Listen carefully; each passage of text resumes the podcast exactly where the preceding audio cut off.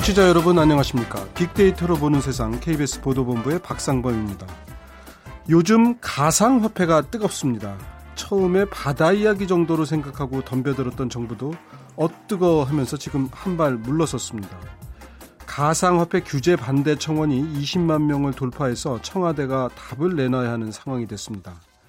가상화폐 투자자 100만 명 시대, 투자자들의 관심도 뜨겁습니다.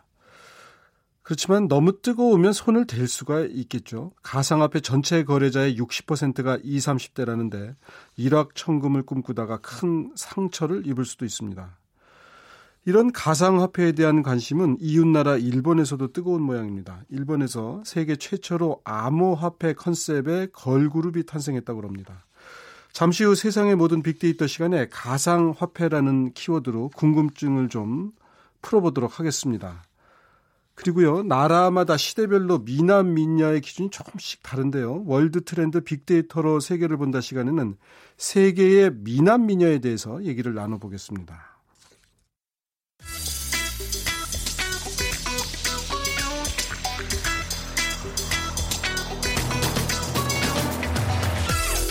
오늘 여러분이 궁금한 모든 이슈를 알아보는 세상의 모든 빅데이터. 연세대 박희준 교수가 분석해드립니다. 네, 박 교수님 어서 오십시오. 네, 안녕하십니까. 얼마 전에도 교수님하고 가상화폐 얘기를 잠깐 나눴습니다만 네. 뭐또 가상화폐 이슈가 커져가지고 오늘 한번 화두죠. 제대로 한번 예. 더 모자라면 다음에 또 하더라도 그 좀 자세히 좀 여쭤볼 텐데 먼저 그 가상화폐 걸그룹이요? 예. 예, 일본에서 가상 화폐 테마로 하는 이제 걸그룹이 등장을 했습니다. 결국에는 일본에서도 뭐 우리나라만큼이나 가상 화폐가 지금 사회에 화두가 되고 있다고 볼 네. 수가 있는데요. 그 걸그룹의 이름은 에, 일본말로 하면 가소즈카 쇼조 우리말로 옮기면 가상 통화 소녀입니다. 예. 그래서 어, 이 가상 통화 소녀들이 이제 데뷔를 하면서 예. 사실은 그 가사들을 보면은 예. 그 가상화폐 무모한 투자에 대한 그 경고 메시지가 많이 담겨 있고 예를 들면 비싸게 사면 지옥, 메뚜기는 불타, 막 사 들이면 안 돼, 폭락이 올 거야. 뭐 이런 아, 그 그쪽은 담고 있습니다. 메뚜기라고 하나 보죠. 우리는 이제 개미 뭐 이런 표현도 쓰는데 예. 그리고 뭐 가상화폐 특성에 대한 또 정보성을 담고 있는 노래말도 있고요. 예. 송금에 대해서는 뭐 기다리고 기다리다 입금 계좌 열었어. 예상보다도 송금이 쉬워서 기가 죽었어.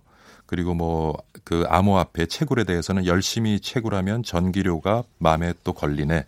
뭐 이런 그러니까 음. 가상화폐를 어떻게 만들고 또 어떻게 그것을 채굴하고 어떻게 사용하는지에 대한 그런 정보성을 담고 있는 노래말도 가상화폐 있고요. 무슨 홍보 대사 같은 느낌도 드는데 예, 예. 여하튼 이제 가상화폐에 대한 어떤 일본 국민들의 관심을 활용해서 반영하는 예, 반- 현상이라고 볼수 예, 있겠습니다. 그런 예. 것 텐데 근데 이 무슨 걸그룹 공연과 관련해서 결제를 할 때도 가상화폐를 사용하도록 한다면서요? 예, 일본의 연예 기획사 신데렐라 아카데미가 이번 이제 걸그룹을 만들었는데요. 에, 기획사 측은 공연 입장료, 그 다음에 물품 판매와 관련되는 모든 비용을 에, 비트코인이나 이더리움 같은 그런 네. 좀 신뢰성 있는 암호화폐로 결제를 하도록 했고요. 예. 그래서 일부에서는 뭐 지금 일본 사회에서 불고 있는 그런 가상화폐에 대한 광풍을 더 부추기는 것이 아니냐 하는 얘기도 하고 있지만 음. 에, 그 기획사는 단지 뭐 우리는 공연을 하고 돈을 버는 것이 목적이다. 가상화폐의 시장을 더 육성하고자 하는 그런 목적은 없다. 그리고 오히려 보면 그 가사 내용들을 보면 앞서 얘기한 것처럼 가상화폐에 대한 어떤 그 국민들의 정확한 이해와 네. 그다음에 투기 성향을 좀 줄이도록 하는 것을 오히려 목적으로 하고 있다. 그래서 네. 순수한 목적으로 봐줬으면 좋겠다 하는 그러한 또 기자회견도 했습니다. 뭐 하여튼 우리나라에서도 이런 가상화폐 그룹이 하나 나올는지도 모르겠네요. 하여튼 그 워낙 국민적 관심사니까. 예. 그런데 그 아까 좀 전에 이더리움이라고도 하시고 비트코인 뭐 이런 얘기를 하셨는데 예. 이게 다 가상화폐잖아요. 예, 가상화폐 종류고요. 예, 저는 이제 가상화폐 그러면 그 B자로 써져 있어서 비트코인만인 줄 알았더니 종류가 많은가 보죠. 사실 비트코인은 이제 가장 역사가 깊고 예. 가장 시장이 크고 예. 그다음에 그 가상화폐의 가치가 가장 높은 아, 그러니까 여러 그래요? 가상화폐 중에 하나를 얘기하고요. 예. 가상화폐 시장이 뜨겁다 보니까 최근에는 이제 우후죽순 여러 가지의 가상화폐들이 출현을 하고 있는데 예. 그러니까 주식 시장과는 조금 다르지만은 예를 예. 들어 이제 비트코인이나 이더리움 같은 경우는 좀 우량주를 보시면 되고요. 예. 그다음에 지금도 많은 가상화폐들이 생겨나고 있고 제가 한 한 달 전에 본 통계 자료에 의하면 지금 한 3천여 개 아이고, 의 그러면 가상화폐가 지금 생겨나고 화폐의 종류가 3천 개가 있다는 거 아니에요? 있습니다. 예. 아니 그러면은 그 중에서 몇 가지는 뭐 완전히 가짜 화폐 정도 수준, 그러니까 거래의 의미가 없는 그런 것도 있지 않을까요? 그렇죠. 이제 뭐 보시면은 세계 한 200여국의 나라가 있고요. 예. 그중 기축통화 역할하고 있는 뭐 달러나 유로도 있고, 예. 그러니까 그런 식으로 이해를 하시면은 예. 조금 더 시장에 영향을 갖고 있고 신뢰성을 갖고 있고 보다 많은 가치를 가지고 있는 가상화폐도 있고요. 예. 그렇지 못한 경우도 음, 있고요. 그러면 지금 아까 비트코인 얘기하셨는데 비트코인이라는 그 가상화폐로 예. 이를테면 미국에서 물건을 사거나 예. 뭐 하여튼 그러니까 통화로서의 값어치가 있어요. 그게. 예. 그게 이제 통화로서의 가치를 갖는 국가도 있고요. 그렇지 예. 못한 국가도 있는데 최근에 국내에서도 어 일부 이제 음식점에서나 카페에서 예. 어 일부 비트코인이나 이더리움 같은 가상화폐를 음. 통해서 결제를 할 수 있도록 하는 그런 문이 열렸고요. 그러면은 아마 궁금하실 거예요. 그럼 네. 매일 그 원화 우리가 네. 사용하는 그런 원화와 비트코인 간의 그런 그 환율은 어떻게 만들어지는지 그거는 예. 그때 그때 그 시장의 수요 공급에 어. 따라서 거래소에 정해지는 가격을 공지를 예. 받아서 그 가격에 의해서 이제 교환 아. 가치가 결정이 그러면. 아까 뭐 몇백 종류 엄청나게 많은 종류의 가상화폐가 있다는데 그것의 값어치가 얼마인지도 객관적으로 금방 아, 알 수가 있는 건가요? 그렇죠. 알 음. 수가 있고 하지만 뭐 굉장히 군소한 음. 작은 규모를 가지고 있는 그런 가상화폐는 이제 그것이 교환 가치를 가지기는 아직 좀 시장에서 음. 힘들죠. 그 화폐 자체가 가지고 있는 신뢰성이 떨어지기 어, 때문에. 그럼 비트코인 어느 나라 가서나 웬만하면 통해요 지금? 지금 뭐 유럽의 일부 국가, 미국, 일본, 호주 같은 경우에는 예. 뭐 모든 상점은 아니지만은 예. 일부 상점에서는 특히 젊은 층들을 많이 상대로 하는 상점에서는 어. 어. 교환 수단으로 지금 활용이 되어지고 있습니다. 지금 현실 세계에서 이제 주로 달러, 그다음에 예. 말씀했듯이 유로, 예. 일부 지역에서 이제 위에나 중국 예. 이런 정도가 쓰이는 건데 예. 적어도 비트코인은 그러니까 어, 전 세계에서 통할 수 있다 이런 얘기네요. 그러니까 이게 사실은 그 가상화폐가 만들어진 목적으로 우리가 한번 볼 필요가 있는데요. 우리 예.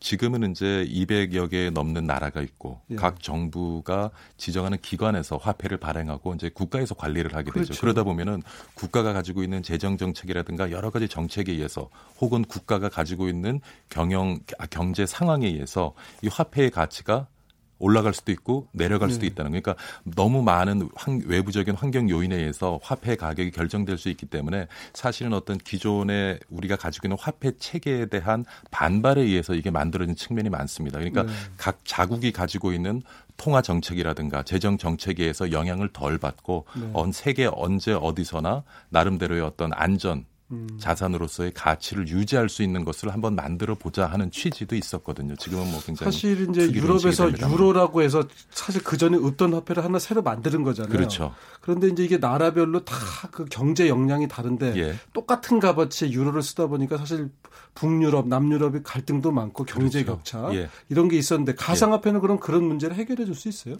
글쎄 뭐 그 지금 말씀하신 것처럼 유럽의 많은 국가가 하나의 화폐를 사용하면서 지금 여러 가지 이제 문제 를 만들어내고 네. 있는데요. 그래서 그런 문제를 해결하고자 하는 어떤 취지에서 만들어지긴 했습니다만 이것 또한 다른 문제를 만들어낼 수 있을 것 같고요. 근데 우리가 한번 주목해야 봐야 될 것이 지금 한국에서 가상화폐 시장에 대한 광풍이 불면서 이것은 네. 투자가 아니라 투기로 보는 굉장히 시선이 네. 많고요. 그러다 보니까 정부도 좀 당황을 했죠. 그래서 예. 뭔가 특단의 대책을 내놔서 이런 투기를 좀 잠재워야 되겠다라고 예. 해서 지금 뭐 거래소를 정지하느냐 여러 가지 안이 논의가 되고 있고 지금은 이제 한 걸음 더 물러선 것 같아요. 네. 근데 중국도 사실 은 우리보다 일찍 더 가상화폐 채굴을 많이 하는 많이 하고 또 가상화폐 자체가 더 많이 많이 만들어지는 네. 국가입니다. 네. 그럼에도 불구하고 어 거래소를 정지를 했죠. 근데 네. 그 이유를 살펴보면은 사실은 우리와 같은 어떤 그 투자 예. 거기에 대한 여러 가지 이제 경제 악영향에 대한 우려도 있었지만 또 하나는 중국은 사실은 거래소를 폐쇄하지만 우리가 폐쇄하는 것과 좀 더 다른 그림을 그리고 있는 것 같아요. 음. 그러니까 어떻게 보면은 이제 중국이 미국을 누르고 어떤 세계의 패권을 잡기 위한 그러니까. 전 하나의 그 수단으로 볼 수도 있는데 그러니까 미국의 달러 패권을 흔들려면 그렇죠. 가상화폐가 사실은 지금의 필요하잖아요. 화폐 체계 가지고는 예. 에, 중국의 위안화가 아무리 해도 예. 그 미국의 달러의 힘을 넘어서기가 쉽지가 않습니다. 그렇죠. 그렇다면은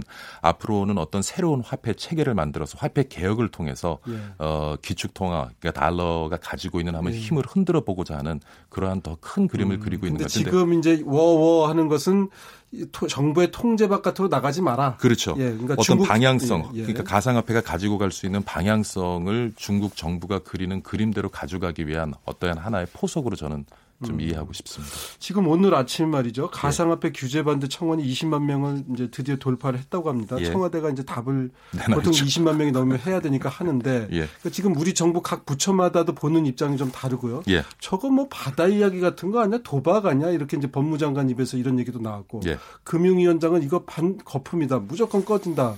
금융감독원장은 내기를 해도 좋다. 전부 이런 시각이에요. 그러니까 예. 저것을 불손한, 불온한, 때로는 그 사기 예. 이런 시각으로 보는 게 아닌가 싶기도 한데 그런 면도 좀 있나요? 그래서 지금 가장 시급한 것은요. 우리 네. 사회에 불고 있는 그 가상화폐의 열풍에 집중하는 것보다는 네. 가상화폐를 우리 사회에서 우리 시장으로 앞으로 어떻게 정의할 것인지에 대한 네. 좀 고민을 해야 돼요. 중국처럼. 네. 그러니까 지금 사실은 이제 각 부처라든가 청와대에서도 어 거래소를 정제하고 그다음에 네. 가상화폐를 굉장히 규제하는 쪽으로 모아졌다가 지금 말씀하신 네. 것처럼 국민청원이 지금 뭐 네. 2, 30만 건이 네. 되거든요. 근데 그 국민청원에 2, 30만 건을 올린 대부분의 층들이 지금 20, 30대 층입니다. 예. 지금 현 정권에 표를 많이 준 그리고 앞으로 다가올 선거에서도 또 표를 줘야 될 네. 그런 층이기 때문에 청와대는 지금 저는 한 걸음 좀 물러서서 네. 어, 수수방관하고 있는 지금 고민이 많겠죠. 근데 예. 저는 어떤 생각을 하냐면요.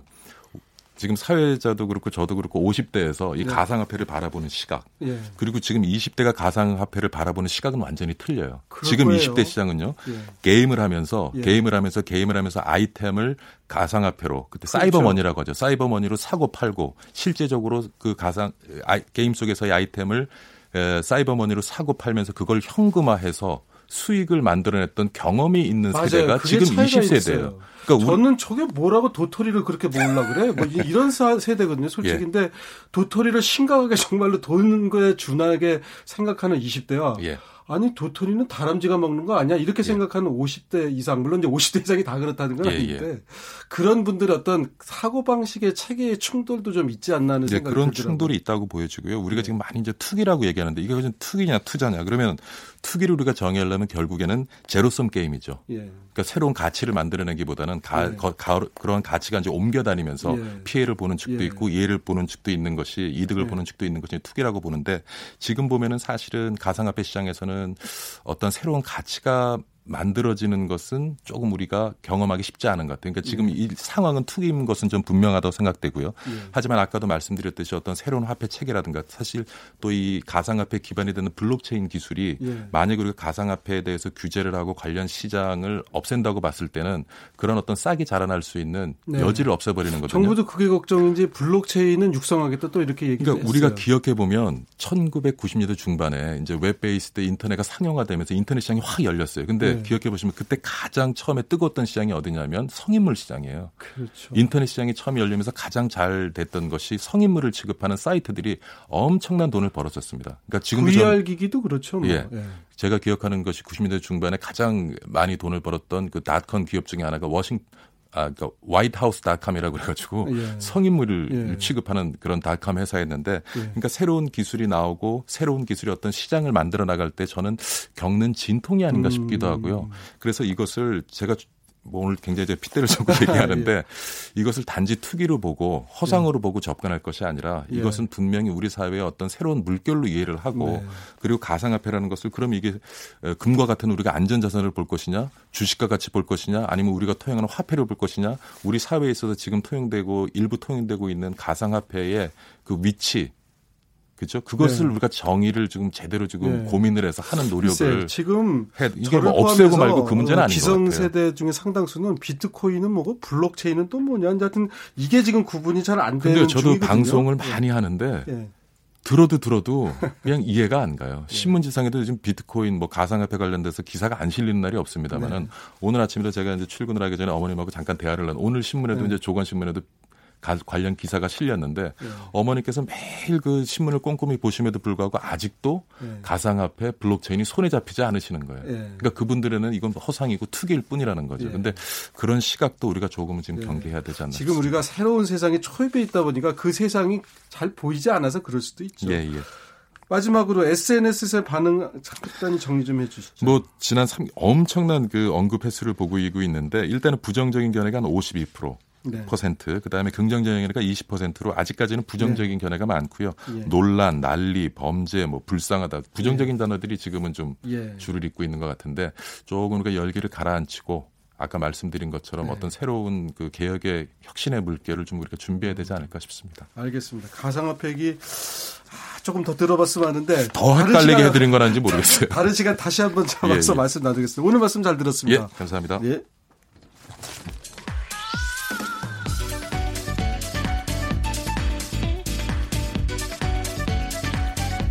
World Trend 빅데이터로 세계를 본다.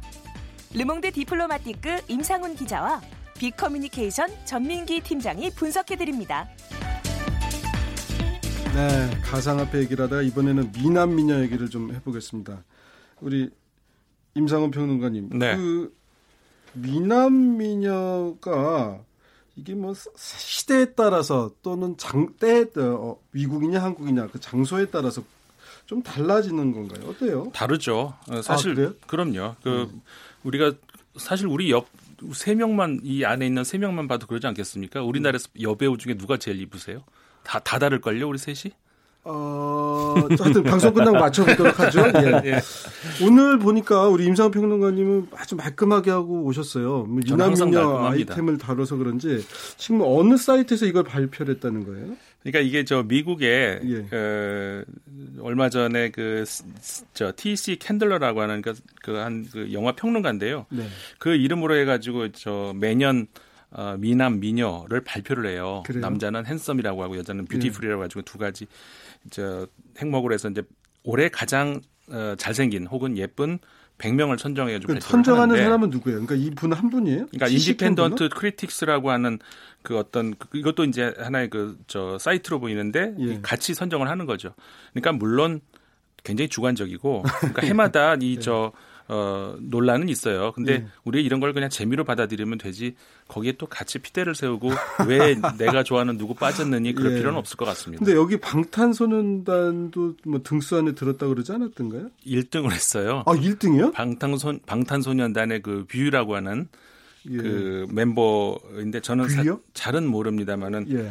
그 멤버가 1등을 했어요. 이- 그 작년 기준으로 해서 예. 우리나라 어, 그 특히 그 아이돌 출신의 가수들이 많이 순위에 올라가긴 하는데 아 마 제가 알기로는 1등으로 올라가긴 작년이 처음이었던 것 같아요. 위 본명 김태형 네, 95년 김태형 12월 맞습니다. 30일생 178cm 63kg 그걸 예, 이렇게 돼 있는데 예 그러니까 요, 요런 체형에 이제 하여튼 이런 혹시나 이제 또 대부분 아시겠지만 혹시나 모르실까 해서 제가 비 그러니까 우리 방탄소년단의 이 친구가 전 세계에서 가장 잘생긴 남자가 됐다는 얘기예요. 그렇죠. 어. 이 사이트에 의하면 전민기 팀장님 지금 네. 저도 자꾸 뭐 미의 기준 그러니까 미 잘생긴 게 뭐냐 정말 시대를 초월하는 객관적 기준이 있는 건지 그때 그때 다른 건지 궁금해요. 다르고 제가 보니까 조사하다 보니까 국가별로도 많이 다르고요. 아, 그래요? 그다음에 시대별로도 좀 다르고. 예. 그러니까 요즘에 우리나라에서 좀 예쁘다라고 하는 것은 갸름한 얼굴에 뭐 예. 살짝 오똑한 코에 S라인 몸매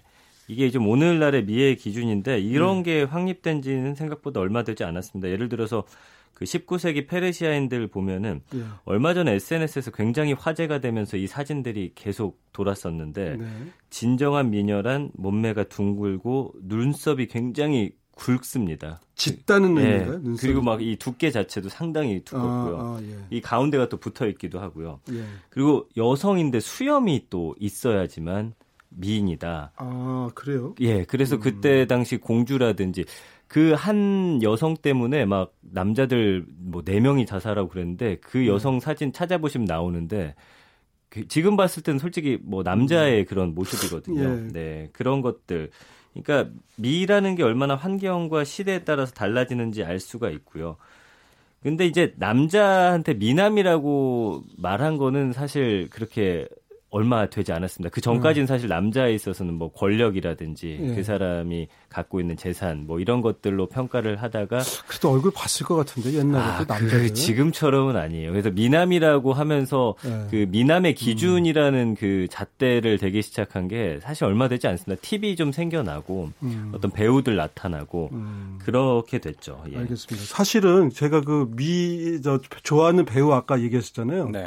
저희 어렸을 때는 그 뭐 트로이카 이래 가지고 정윤이, 정윤희 씨. 장미, 네. 유진 이런 분들이 이제 미녀인데 특히 이제 정윤이 정윤희 씨를 항상 첫 번째로 언급했던 것 같아요. 근데 지금 기준으로 보면 정윤희 씨가 좀 키가 작고 어떻게 보면 아담하고. 예, 그러니까 얼굴도 지금의 미인형하고 뭐 어, 조금 다른 면도 있는 것 같고 그렇긴 하네요. 생각해 보니까. 우리가 그 미국의 가장 큰 그 애니메이션 회사 있잖아요. 예, 예. 거기서 이제 애니메이션들이 나올 때 주, 여자 주인공들이 등장하잖아요. 예, 예. 그러면 여자 주인공이 어떻게 보면 가장 예쁜 여자라고 지금 그린 거 아니겠습니까? 예. 근데 그 이쪽 변천을 보면은 얼굴이 예. 계속 달라지죠. 예. 옛날에 그러니까 백설공 초- 초창기 백설공주 같은 경우에는 예. 약간 통통하고 예. 검은 머리에 그랬죠. 하얀 피부. 예. 근데 조금 지나면 잠자는 숲속의 공주라든가 이렇게 나오면은 키가 더 커지죠. 예. 그리고 금발에 어, 아. 피부는 약간 검은 검은색이 약간 들어가 있고 예. 그러니까 그게 어떤 얘기를 뭘 말해주냐면은 시대에 따라서 당대의 가장 예쁜 여자를 그리는 아, 그 기준이 수 바뀌어. 예, 바뀌어 오고 있다는 거죠.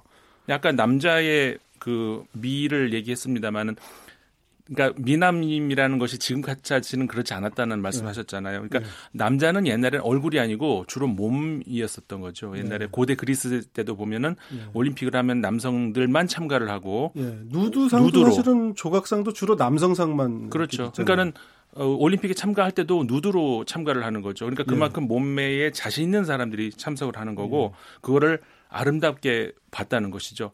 물론 그 당시에는 동성애가 더 숭고한 사랑이었다고는 하는 그런 시대였지만 조각상 얼굴 보니까 근데 다들 잘 지금 기준으로도 잘생긴 얼굴들이던데요. 그렇죠. 그렇긴 예, 하죠. 그러니까, 그러니까 사람이 딱 봤을 때 눈이 눈- 양쪽 눈이 뭐 이렇게 좀 대칭을 이루고 얼굴이 그렇죠. 전체적으로 균형을 갖는 거 그 자체. 맞습니다. 그러니까 예를 들어서 예전에 미남 미녀는 뭐 지금과 완전히 다르다기보다 조금 지금보다는 전체적으로 좀 통통한 편 음. 네. 그런 게 아닌가 정도 싶기도 그러니까 하고. 전체적으로 제가 쭉 역대 미남 미녀의 기준들을 살펴보니까 예. 아, 분명 이제 변하지 않는 것은 지금 말씀하신 것처럼 절대미. 그러니까 뭐냐면 균형미죠. 예를 예. 들어서 눈이 오른쪽에 있으면 왼쪽에도 있어야 되고 예. 팔이 오른쪽에 위쪽에 달렸으면 네. 왼쪽도 왼쪽에 달리니까 그러니까 균형미 아니겠습니까? 그것을 시대마다 그럼 뭐를 균형이라고 보느냐에 따라서 변해 아, 그 변하게 점이 또 되는데 다를 수 있겠군요. 그렇죠. 예. 예를 들어서 어 절대 왕조 시대 같은 때에는 남성들은 아까 권력 얘기하셨잖아요. 권력이 어디로 드러나요? 몸매보다는 옷으로 드러나죠. 그러니까 는옷 매무새가 그 음. 아.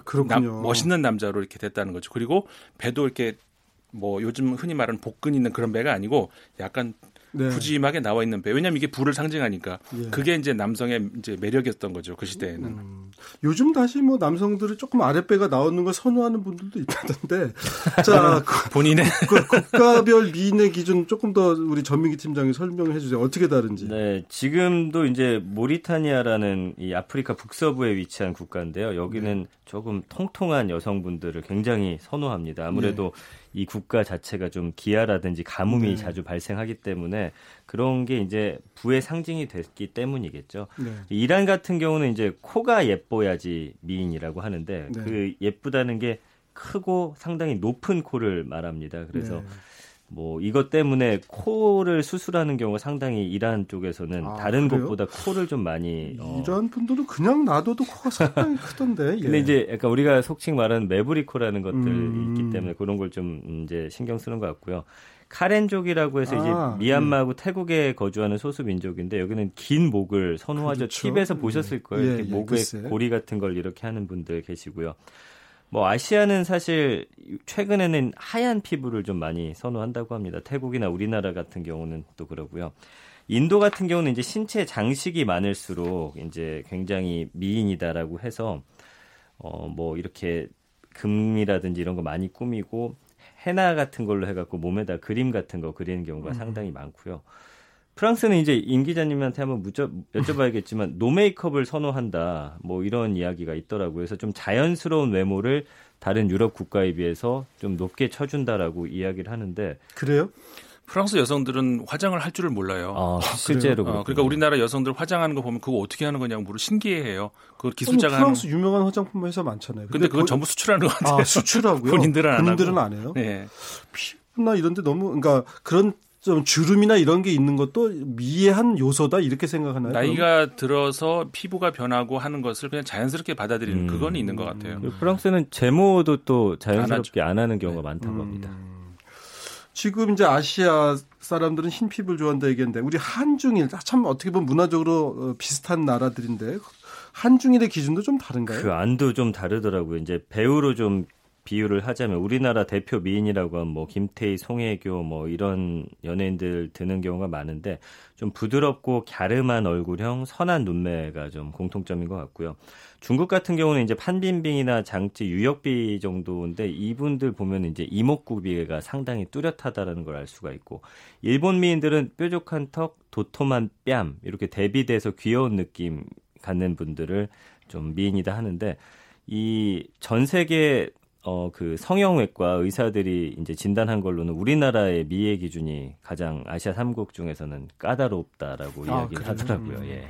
아니, 그러고 보면 이 우리가 중화권에서 인기가 있는 그 우리 아, 배우들이나 가수들 보면요 전체적으로 좀 부리부리해요. 네, 이민호 씨도 네, 그렇죠. 이민호 씨도 그렇죠. 음. 그리고 그 저 제가 지금 이름이 갑자기 생각나는데 우리 그 여성 배우 중국 분하고 씨. 추자연 씨 도 예, 그렇잖아요. 맞습니다. 전체적으로 눈썹이 좀 짙고 장동건 씨도 그렇고 좀 부리부리하고 음. 시원시원하게 생기고 코, 눈, 코, 입이 좀 크고 맞아요. 예. 이런 경우를 중국 분들은 더 그렇네요. 어, 이렇게 미의 기준으로 보는 것 같아요. 우리는 조금 더 오목조목해도 뭐 괜찮은 것 같고.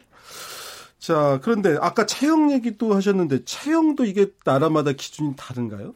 네, 그 대륙별로 대체적으로 이렇게 비슷한 것 같은데 네. 예를 들자면 그런 거 있지 않습니까? 우리가 키 대비 몸무게로 해가지고 어, BMI라고 하는 예, 예. 그, 체질량 지수. 예.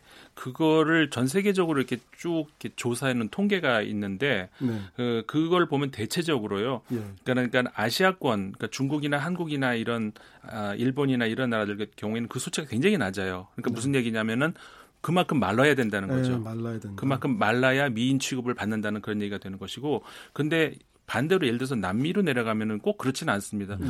약간 그래도 글래머 스타일의 예. 통, 다, 특히 하체 같은 경우에는 예. 우리가 미적 뭐, 뭐 판단하는 그 기준보다 훨씬 더 이렇게 퉁퉁한 음. 그런 것을 아름다움으로 이렇게 취급을 근데 이거는 오히려 서양에서 모델들이 너무 말라깽이 모델이 많아서 그런 영향을 우리가 아시아권도 우리도 받는 거 아니에요? 그 영향도 받는 것 같은데 과거에 예를 들어서 중국의 과거의 그 한나라 때라든가 이런 데의 네. 그 문헌을 보더라도 그때도 역시 여성은 아, 이런 말 해도 되나? 그 네. 마른 체구가 예, 체형을 선호했다는 네, 선호했다는 그거는 늘 있었던 것 같긴 해요. 네.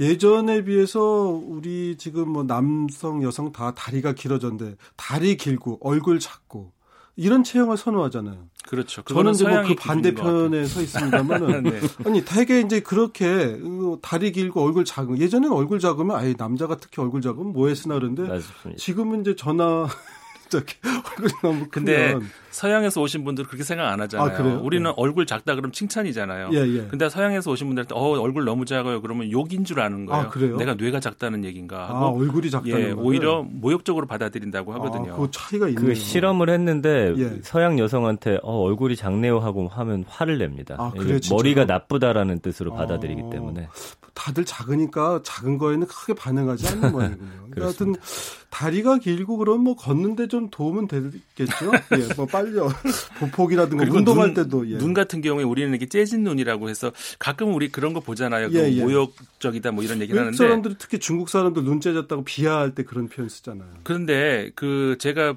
프랑스에서 친구들이나 사람들 보면은 떼진 눈이 꼭 모욕적이라는 그런 의미로 아, 표현하지는 않아요. 어. 그냥 아시아 사람들의 특징이라고 하고 그런 걸 매력을 느끼는 사람들이 있긴 있거든요. 근데 우리는 기, 보통 그걸 좀 모욕이라고 받아들이잖아요. 네. 그 사람들이 꼭 그런 것만은 아니다. 이 말씀 드리고 예, 싶습니다. 저희 같은 뭐 세계의 미남 미녀를 해서 미남 미녀가 다 되자 뭐 이런 취지로 방송을 시작한 건 아니고요.